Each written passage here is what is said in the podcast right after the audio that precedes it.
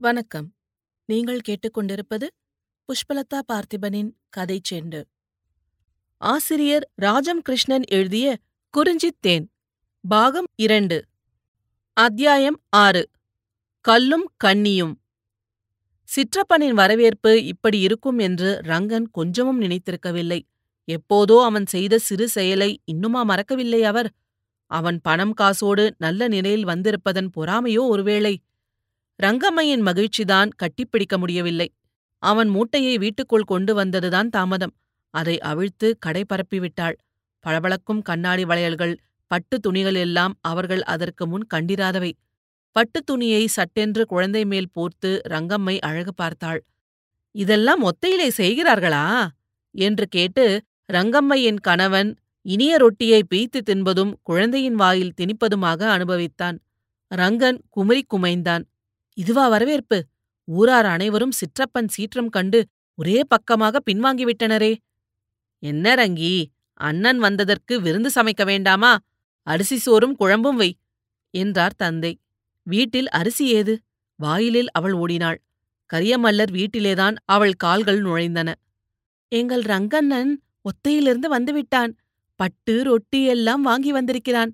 பூமி வாங்கி கிழங்கு போட்டிருக்கிறானாம். அரிசி கொஞ்சம் தாருங்களேன். அண்ணனுக்கு அரிசி சாப்பிட்ட பழக்கம் என்று படபடத்து பெருமை பாடினாள்.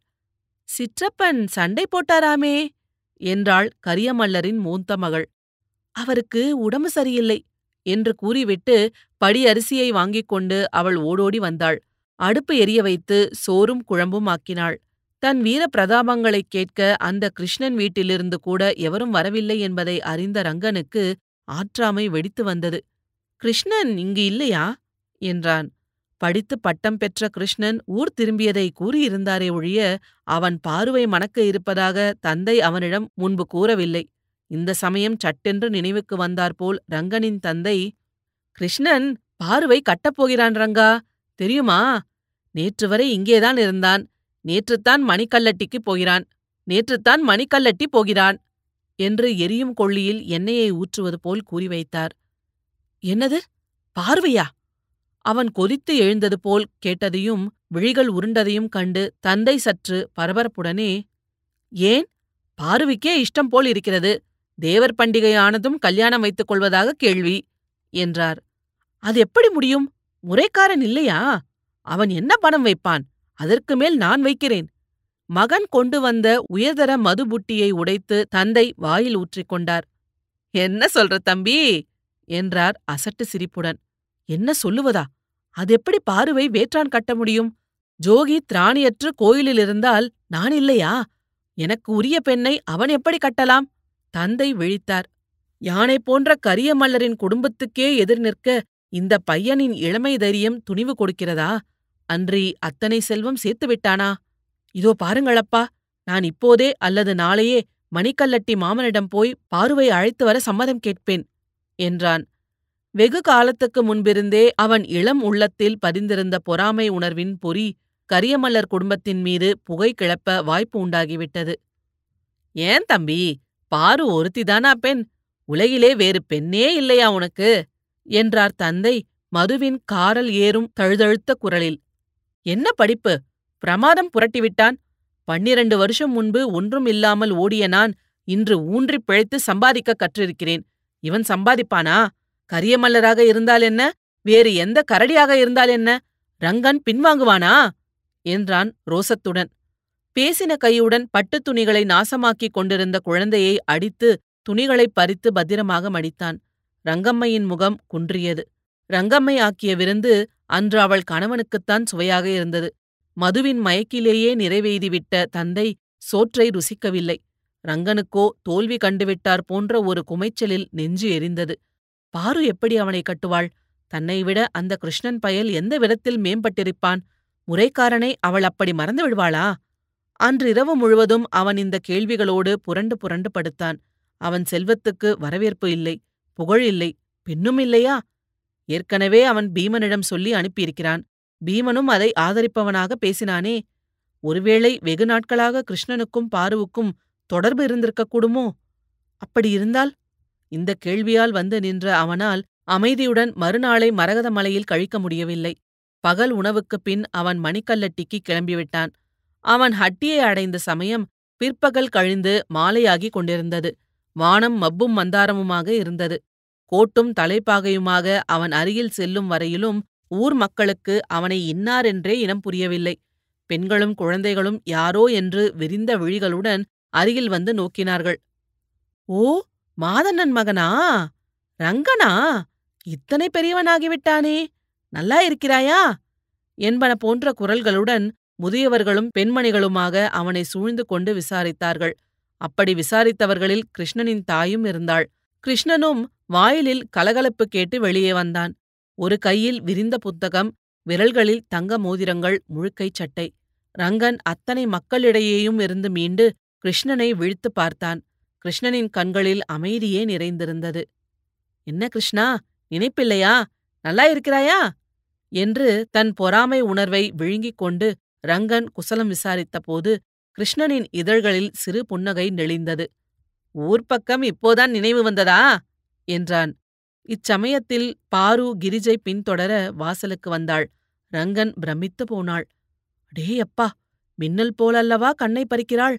அங்கங்களில்தான் எத்தனை வாளிப்பு? மேற்போர்வையாக இருந்த முண்டு விலகியிருந்தது. இளவேய்கள் போன்ற தோள்களை சட்டென்று நன்றாக மூடிக்கொண்ட அவள் கலகலவென்று ரங்கனை பார்த்து சிரித்தாள். ஓடிப்போன அண்ணனா வாருங்கள் ரங்கண்ணா நல்லா இருக்கிறீர்களா? ஓடிப்போனது போல் சொல்லாமலே ஓடி வந்து விட்டீர்களே என்றாள். குரலில் கேலி இழையோடியது. ரங்கனின் நெஞ்சில் அது சுருக்கென்று தைத்தது. மாமன் மகளிடம் சொல்லிக் கொண்டா வரவேண்டும். என்ன கிருஷ்ணா? என்றான் எரிச்சலை விழுங்கிக் கொண்டு அவன் பேசிய விதம் கிருஷ்ணனுக்கு கொஞ்சமும் பிடிக்கவில்லை.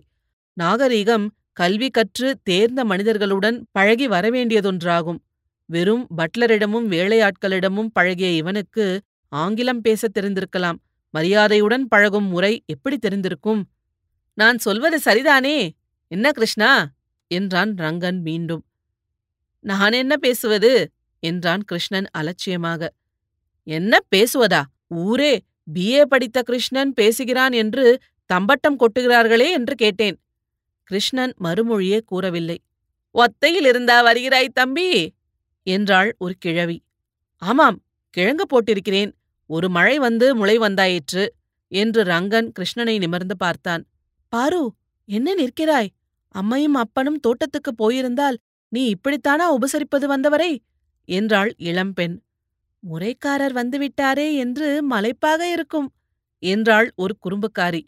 பார்த்தாயா கிருஷ்ணா நான் போட்டிக்கு வந்துவிட்டேன் என்கிறார்கள் என்றான் ரங்கன். படித்து மரியாதை தெரிந்த கிருஷ்ணனுக்கு அது பரம விகாரமாக இருந்தது.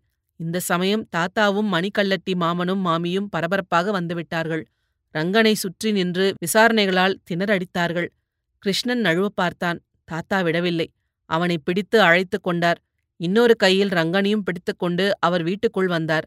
பாரு உள்ளே போய்விட்டாள். தாத்தா நேராகவே கேட்கிறேன். நான் பீமனை பார்த்தேனே அவன் செய்தி வந்து சொல்லவில்லையா? முறைக்காரன் இருக்க மற்றவன் பார்வை கொள்வது நியாயமா? என்றான் ரங்கன் பளிச்சென்று. அப்படி யார் தம்பி சொன்னார்கள்? எத்தனை நாளைக்கு முன்னே முடிந்த விஷயம். ஜோகிக்கு கிரிஜா என்றும். பாரு. அம்மா என்று பாரு குறுக்கே முகம் சிவக்க பாய்ந்து வந்து அழைத்தாள். ரங்கனின் முகம் சுருங்கியது. கிருஷ்ணனின் முகம் மலர்ந்தது. தாத்தா இருவர் முகங்களையும் நோக்கினார். புன்னகை செய்தார். கிரிஜை ஒரு கலயத்தில் மோரும் குவளையும் கொண்டு வந்து வைத்தாள். மோர் சாப்பிடுங்கள் என்று மாமா உபசரித்தார். கிருஷ்ணனுக்கு அங்கு ரங்கனுக்கு சமமாக உட்காரவே பிடிக்கவில்லை. ஒரு பெண்ணை கொள்வது வெறும் முறை என்ற பந்தத்தில் மட்டும் நிர்ணயிக்கப்படும் செயலா? அவன் மிருகடைந்த உள்ளத்தில் திருமண பந்தம் என்பது அவிழ்க்க முடியாத விலக முடியாத இறுகிய பிணைப்பாக இருக்க வேண்டும் என்று தீர்மானமிருந்தது. அவர்கள் சமுதாயத்தில் திருமணத்தைப் பற்றியிருந்த குறிக்கோள் மிக மிக உன்னதமானது என்பதில் ஐயமே இல்லை. மலர்கள் நாரின் பிணைப்பிலிருந்து நழுவி விடக்கூடாது என்பதற்காக நாரை இறுக்கி மலரை துவண்டு விழ செய்வதாக திருமண கட்டுப்பாடுகள் கடுமையாக்கி வைத்திருக்கப்படவில்லை. மலர் சரத்தோடு இணைந்து குலுங்க வேண்டும். மங்கை புகுந்த இடத்தை பொழிய செய்து அந்த குடும்பக் கொடியை தழைக்கச் செய்பவளாக இருக்க வேண்டும் என்பதே லட்சியம். இந்த உயர் நோக்கத்தினால் கட்டுப்பாடுகளில் ஓரளவு தளர்வதற்கு உரிமையும் உண்டு. அன்பென்னும் ஒட்டுதல் இரண்டு உள்ளங்களிலும் இயற்கையாக கூடுகையில் எந்த கட்டுப்பாடும் தேவையில்லையன்றோ? இந்த உயர் நோக்கத்தை உணராமல் திருமண வீடுகளில் இருந்த சந்துக்களை சுயநலத்துக்கு உபயோகித்துக் கொள்ளாமல் வழிகள் ஒழிய வேண்டும் என்பது அவன் கருத்தாக இருந்தது. ஒருத்தியைக் கொண்டு அன்போடு உவந்து வாழ திருமண விதிகளில் கட்டுப்பாடு வேண்டும் என்று அவன் அப்போது உறுதியாக நினைத்து அதை செயலாற்ற எண்ணம் கொண்டிருந்தான். பாருவுக்கு தன்மீதுள்ள அன்பை அவன் அறிவான். அவ்வன்பு அவனிடமும் நிறைந்துள்ளது. எனவே ரங்கன் விரும்பத்தகாத முறையிலல்லவோ நடக்கிறான்? கிருஷ்ணனின் மன ஓட்டம் இவ்விதம் எங்கெங்கோ சஞ்சரித்துக் கொண்டிருக்கையில் ரங்கன் சுயப்பிரதாபம் பேசிக் கொண்டிருந்தான். தன்னிடம் ஐநூறு வெள்ளிப் பரிசம் வைக்கவும் பொருள் உண்டு என்று ஜாடை காட்டினான். தாத்தா யோசனையில் ஆழ்ந்தவராக தலையை ஆட்டிக்கொண்டே இருந்தார். ரங்கன் சற்று நிறுத்தியதும் இங்கே இப்போது பணத்தை பற்றி பிரச்சனை இல்லை. நீயும் பணம் கொடுப்பாய். கிருஷ்ணனும் சளைக்க மாட்டான். இப்போது பணப்போட்டி வேண்டாம். ஒரு பலப்போட்டி நடத்தினால் என்ன என்று பார்க்கிறேன் என்றார் கம்பீரமாக. அது நல்லது. ஒரு பெண்ணுக்காக இருவர் பலத்தையும் பரிசோதிப்பது போன்ற வேடிக்கை கிடையவே கிடையாது. என்றார் மாமன். அது சரி அது சரி என்று மாமி ஆமோதித்தாள். இதற்குள் சமையலறை உள்மனை வழியாக வந்த மாதியின் குரல் ஒலித்தது. இரண்டு பேர் இல்லை மூன்று பேர் என்று சொல்லுங்கள். ஜோகியும் பாருவின் கையைப் பற்றும் முறையுடையவன் அல்லவா அண்ணா? என்றாள். திடுக்கிட்டார் போல் கிருஷ்ணன் நிமிர்ந்தான். ரங்கனும் விழிகள் நிலைக்க வாயிற்படியில் நின்ற ஜோகியின் தாயை பார்த்தான். அட நீ எப்போது வந்தாய் தங்கச்சி? என்றார் அண்ணா. நான் வந்தப்போ நல்ல வேளை. ஜோகி இன்னும் பத்து நாளில் கோயிலை விட்டு வருவான். அந்த போட்டியில் அவனும் உண்டு என்றாள் திடமாக. இன்று பதினைந்தாம் நாள். திங்கட்கிழமை நம் மரகதமலை ஹெத்தப்பா கோயில் முன் இருக்கும் உருண்டைக் கல்லை யார் தூக்கிக் கொண்டு இரண்டடி நடக்கிறார்களோ அவரே போட்டியில் வென்றவர். முதியவரின் குரல் அமைதியுடன் ஒலித்தது. கிருஷ்ணனுக்கு முகத்தில் செம்மை ஓடியது. ரங்கன் எக்களித்தான். ஹம்! பாரு எனக்கே உரியவள். ஜோகிப்பயல் ஒருவேளை உண்டு குச்சியாக இருப்பான். இந்த கிருஷ்ணன் வெறும் ஒல்லிப்பயல் பெண் பிள்ளை போல் முகம் சிவக்கிறது. என்று எண்ணிய வண்ணம் கருவிழிகள் நிலைக்க சங்கடத்துடன் பாட்டனாரையே நோக்கி நின்ற பார்வையே பார்த்தான். மறுகணம் அவள் முகம் அதே நோக்குடன் கிருஷ்ணனின் மீது லைத்தபோது ரங்கன் ரோசத்துடன் உன்னை எனக்கு உரியவளாக செய்து கொள்ளாமற் போனால் நான் ரங்கன் அல்ல என்று தனக்குள் கருவிக்கொண்டான் இத்துடன் இந்த அத்தியாயம் நிறைவடைகிறது. இதுபோல பல சுவாரஸ்யமான கதைகளை கேட்க கதை செண்டு சேனல்ல மறக்காம லைக் பண்ணுங்க கமெண்ட் பண்ணுங்க ஷேர் பண்ணுங்க சப்ஸ்கிரைப் பண்ணுங்க. நன்றி.